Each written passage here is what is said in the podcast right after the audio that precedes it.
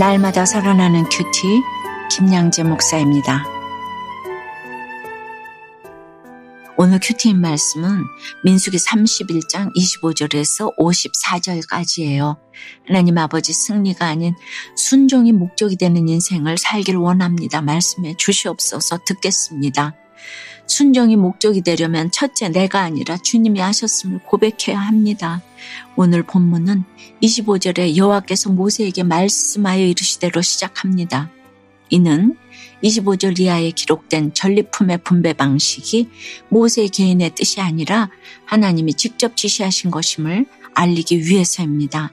모든 일에는 하나님의 정하신 기준이 있습니다. 우리의 생각이 중요한 게 아닙니다. 절대 다수의 사람들이 옳다고 생각하고 지지하는 일일지라도 하나님이 아니라고 하시면 그것에 순종할 수 있어야 해요. 우리가 주목해야 할 것은 전리품이 아니라 하나님의 뜻입니다.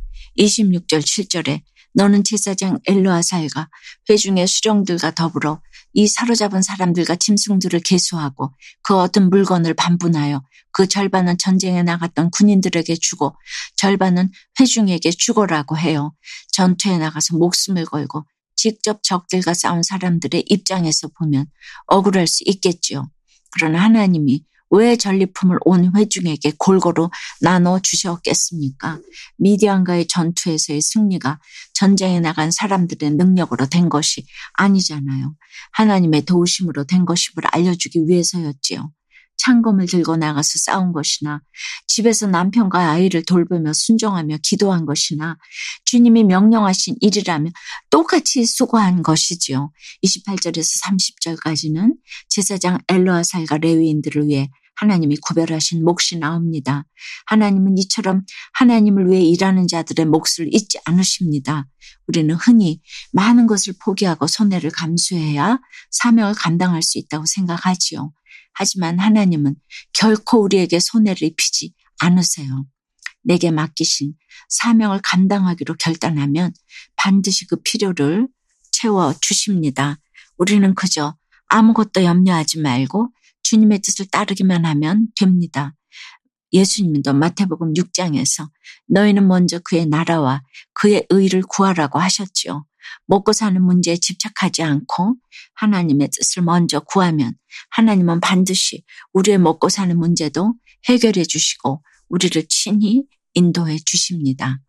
적용해 보세요.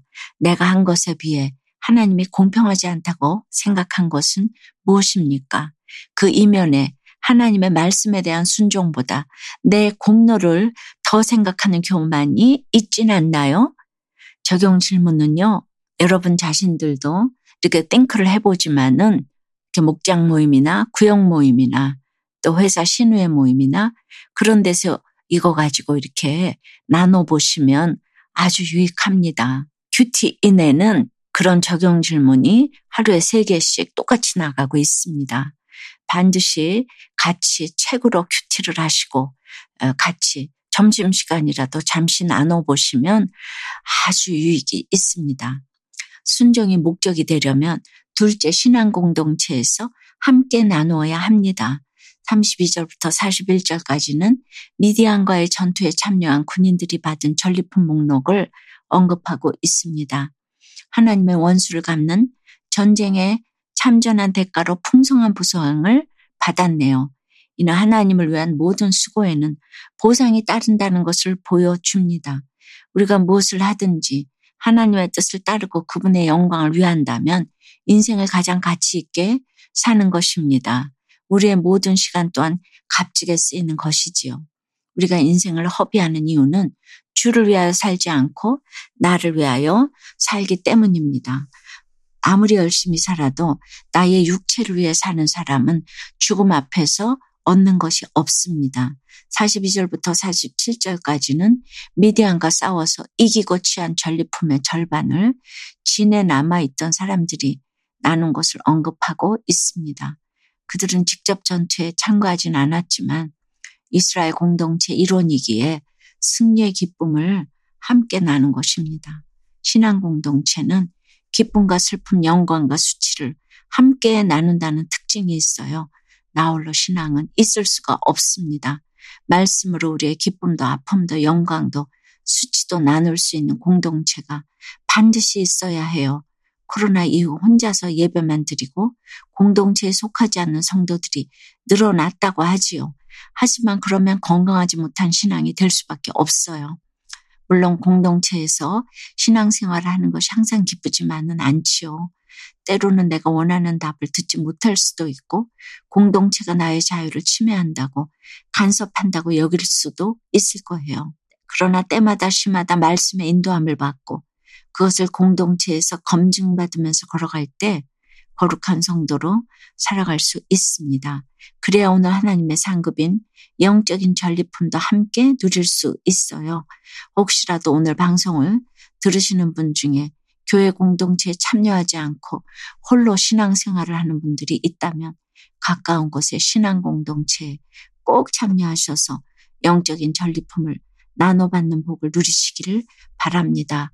적용 질문이에요. 하나님이 여러분에게 주신 전리품은 무엇입니까?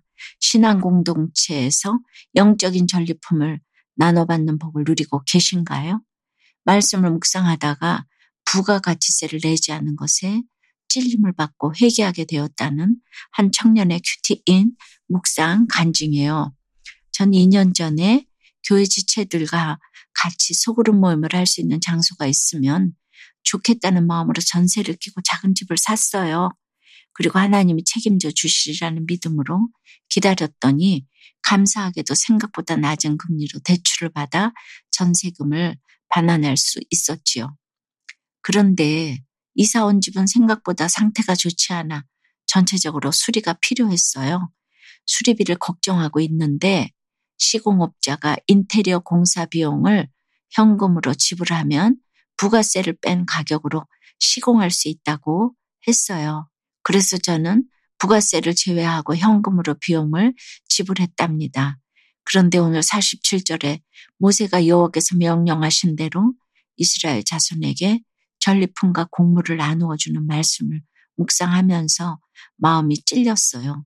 인테리어 공사를 하며 부가세를 내지 않은 사실이 떠올랐기 때문이에요. 고민하다 공동체의 이 일을 나누니 한 지체가 바로 당연히 탈세한 것이고 시공업자까지 소득세를 누락하게 만들었네요. 라고 했어요. 다른 지체들도 예배하는 집을 만들고 싶다더니 마음가짐과 행동이 너무 다르다고 말해 주었지요.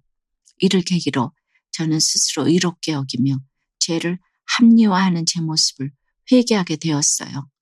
앞으로도 죄의 유혹에 넘어가 옳은 척하고 싶을 때마다 공동체에서 나누고 죄에서 돌이키길 기도해요. 저의 적용은 시공업자에게 연락하여 인테리어 부가세를 추가로 지불하겠습니다. 하나님 허락하신 재물에 감사하며 큰 돈을 소비하기 전에 공동체에 묻고 기도하겠습니다. 입니다. 이 주제는 참 유혹에 넘어가기 쉬운 주제인 것 같습니다. 근데 성도는 이제 빛과 소금이 돼야 되니까 교회에서는 11조 잘 내고 사회에서는 세금 잘 내고 이것이 빛과 소금이 되는 성도의 보여줄 본분인 것 같아요. 그 신앙생활은 헌금하고 세금 내기 위해서 산다고 해도 과언이 아니에요. 그러면 여러분들은 우리는 뭐 먹고 사냐? 그렇게 이제 생각하시겠지만은 그렇게 하시면 하나님이 싸울 것이 없도록 축복을 해주시는 그 간증을 하실 때가 올 줄을 믿어요. 이것이 기복적으로 하는 얘기가 아니라 하나님의 명령이기 때문이에요. 로마서 13장도 정확하게 또 말씀으로 나와 있고 말라기에도 그 11조의 축복을 허락하셨고 우리의 모든 삶은 우리가 드릴 영적 예배이라고 하잖아요. 그래서 그런지 하나님은 이 말씀을 적용하는 우리들 교회를 여러 가지로 이렇게 축복하고 계신 것을 이렇게 열매로 보이게 되네요. 48절에서 50절까지를 보면 이스라엘 군대의 장관들이 미디안과의 전쟁에서 한 사람의 전사자도 나지 않은 것을 확인하고 하나님께 예물을 드립니다. 전쟁에서 한 사람의 전사자도 없었다는 것은 완벽한 승리를 의미하지요. 기적과 다름없습니다. 음행으로 인해 연병이 걸렸을 때는 2만 4천 명이나 죽게 하셨는데 하나님의 전쟁에서는 한 명도 죽지 않게 하셨네요. 사랑하는 여러분, 어떤 힘든 전쟁도 하나님이 지켜주시면 한 사람도 상하지 않는다는 것을 믿고 순종이 목적이 되는 하루를 보내시기를 주님의 이름으로 축원합니다. 기도드립니다. 주님, 광야 그 자체도 힘든데 그 가운데 전쟁까지 하게 되니 이스라엘 백성이 얼마나 두렵고 떨렸을지 생각해 보게 됩니다. 그럼에도 말씀에 순종함으로 하나님의 전쟁을 하니 한 사람도 죽지 않고 전리품을 얻는 것을 보면서 참으로 승리가 아니라 순종이 목적이 되어야 함을 고백하게 됩니다. 내가 수고했다고 자랑할 것이 하나도 없는 것은 이 모든 것이 하나님의 말씀으로 된 것이기 때문임을 믿습니다. 오늘 특별히 광야에서 힘든 전쟁을 하고 있는 성도님들을 찾아가 위로해 주시옵소서.